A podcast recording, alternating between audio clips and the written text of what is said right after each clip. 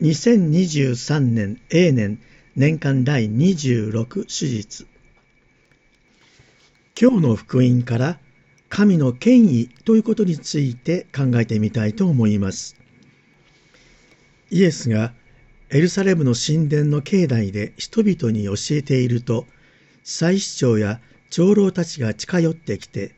何の権威でこのようなことをしているのか誰が権威を授けたのかと言ってきました。そこでイエスは逆に質問しました。では私も尋ねる。それに答えたら私も答えよう。ヨハネの洗礼は天からのものか、人からのものか。と、洗礼者ヨハネの洗礼の権威について質問されました。祭司長や長老たちは相談し合い、洗礼者ヨハネの権威が天からのものだと言えば、なぜ信じなかったのかと言われるし、人からのものだと言えば、ヨハネを信じる群衆が怖いので、わからないと答えます。そこでイエスも、自分が何の権威でこのようなことをするのか返事をしないと答えられました。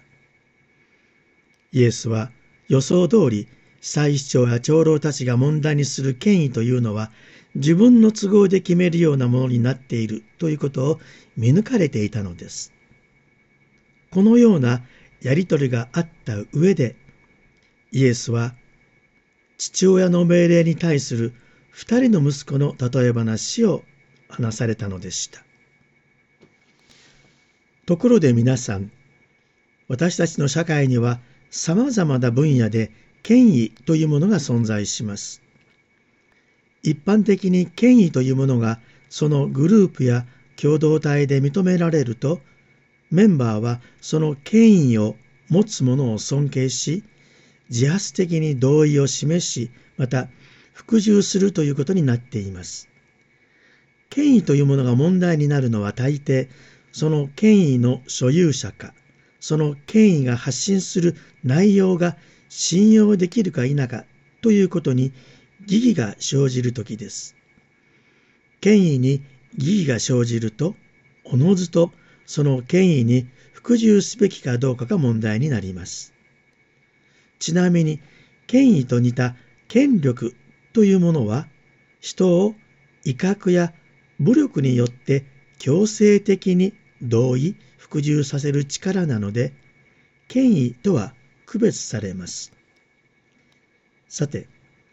イエスの時代のユダヤ教という宗教社会においての権威とは、もちろん神ご自身であり、権威の根拠も神ご自身でした。創造主である神は世界の根本であり、絶対であり、無限であり、完全な方であり、それが神の権威の根拠でした。ですから、神の権威を否定するなら、神を否定していることになり、神を否定するなら、信仰そのものを否定することになりました。祭司長や長老たちがイエスとその教えの権威を問題にしたのは、自分たちの権威を脅かすイエスに従うことも、その教えに耳を傾けることも拒否していたからです。それどころか、自分たちの教えの根拠に神の権威があることを疑いませんでした。そこでイエスは神の権威に対する人間の態度について、二人の息子に武道園で働くように命令した父親の例えを話されたのでした。武道園の労働というのは、武道の成長と気候状況に合わせて行うものであり、おろそかにすることはできないものでした。ふさわしい時にブドウの木の手入れをし、ふさわしい時に収穫しなければならないのです。ですから、ブドウ園の労働は一刻を争うもの、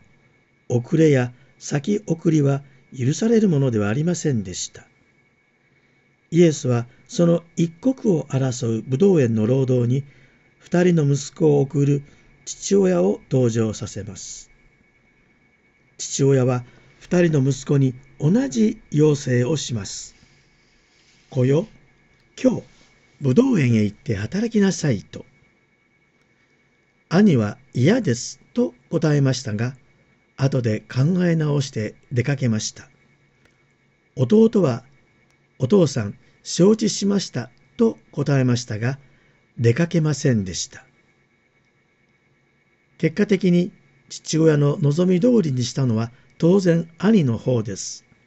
弟は後で考え直したとはありません。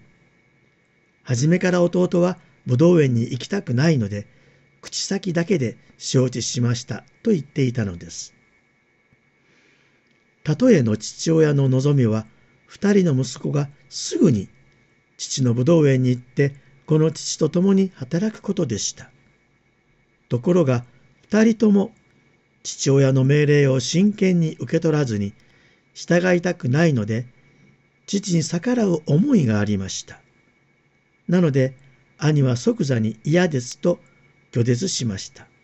それに対して弟は反抗心を隠して、上辺だけは丁寧に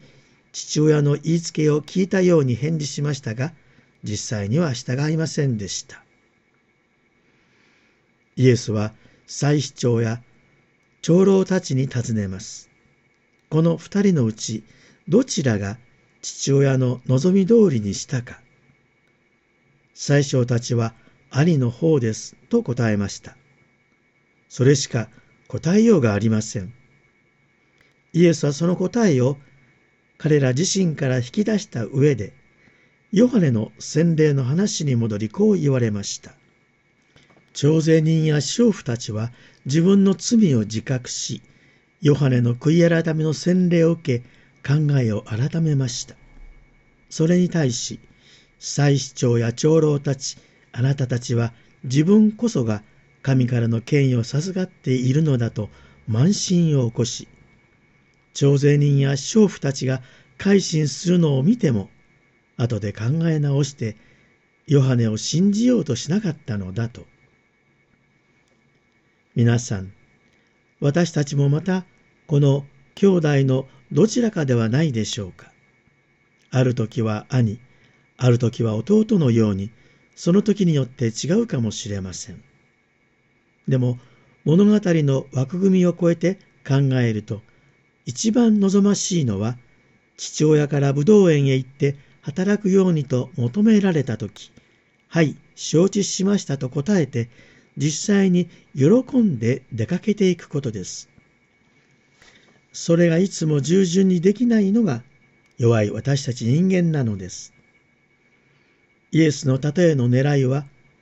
神の呼びかけを真剣に受け止めるかどうか、そして自分の態度を後で変えることができるかどうかにあるようです。つまり、後で考え直すということが重要なのです。この後で考え直すこと、これがイエスが求める改心でした。この考え直すという聖書のギリシャ語は、悔い改めさせられたと受け身形になっています。自力で悔い改めたのではなく、何かによって悔い改めさせられたのです。何によって悔い改めることになったのでしょうか。イエスはたたえの中では明かされませんが、それはイエスご自身を指しておられると思います。イエスの中に御父の身旨に忠実な御子の姿を見るならば、イエスの権威を疑うことはないはずでした。しかし、イエスの権威を否定しようとする宰相たちは、結局、イエスの十字架の犠牲を見るまでは、ついに認めることはできなかったでしょう。皆さん、今私たちはイエスの権威を疑うことはありませんが、神の呼びかけに嫌だと答える弱い自分を謙虚に認める必要があります。十字架のイエスを思うたびに嫌だと答える自分の態度を考え直すことができるという幸いを感謝したいと思います。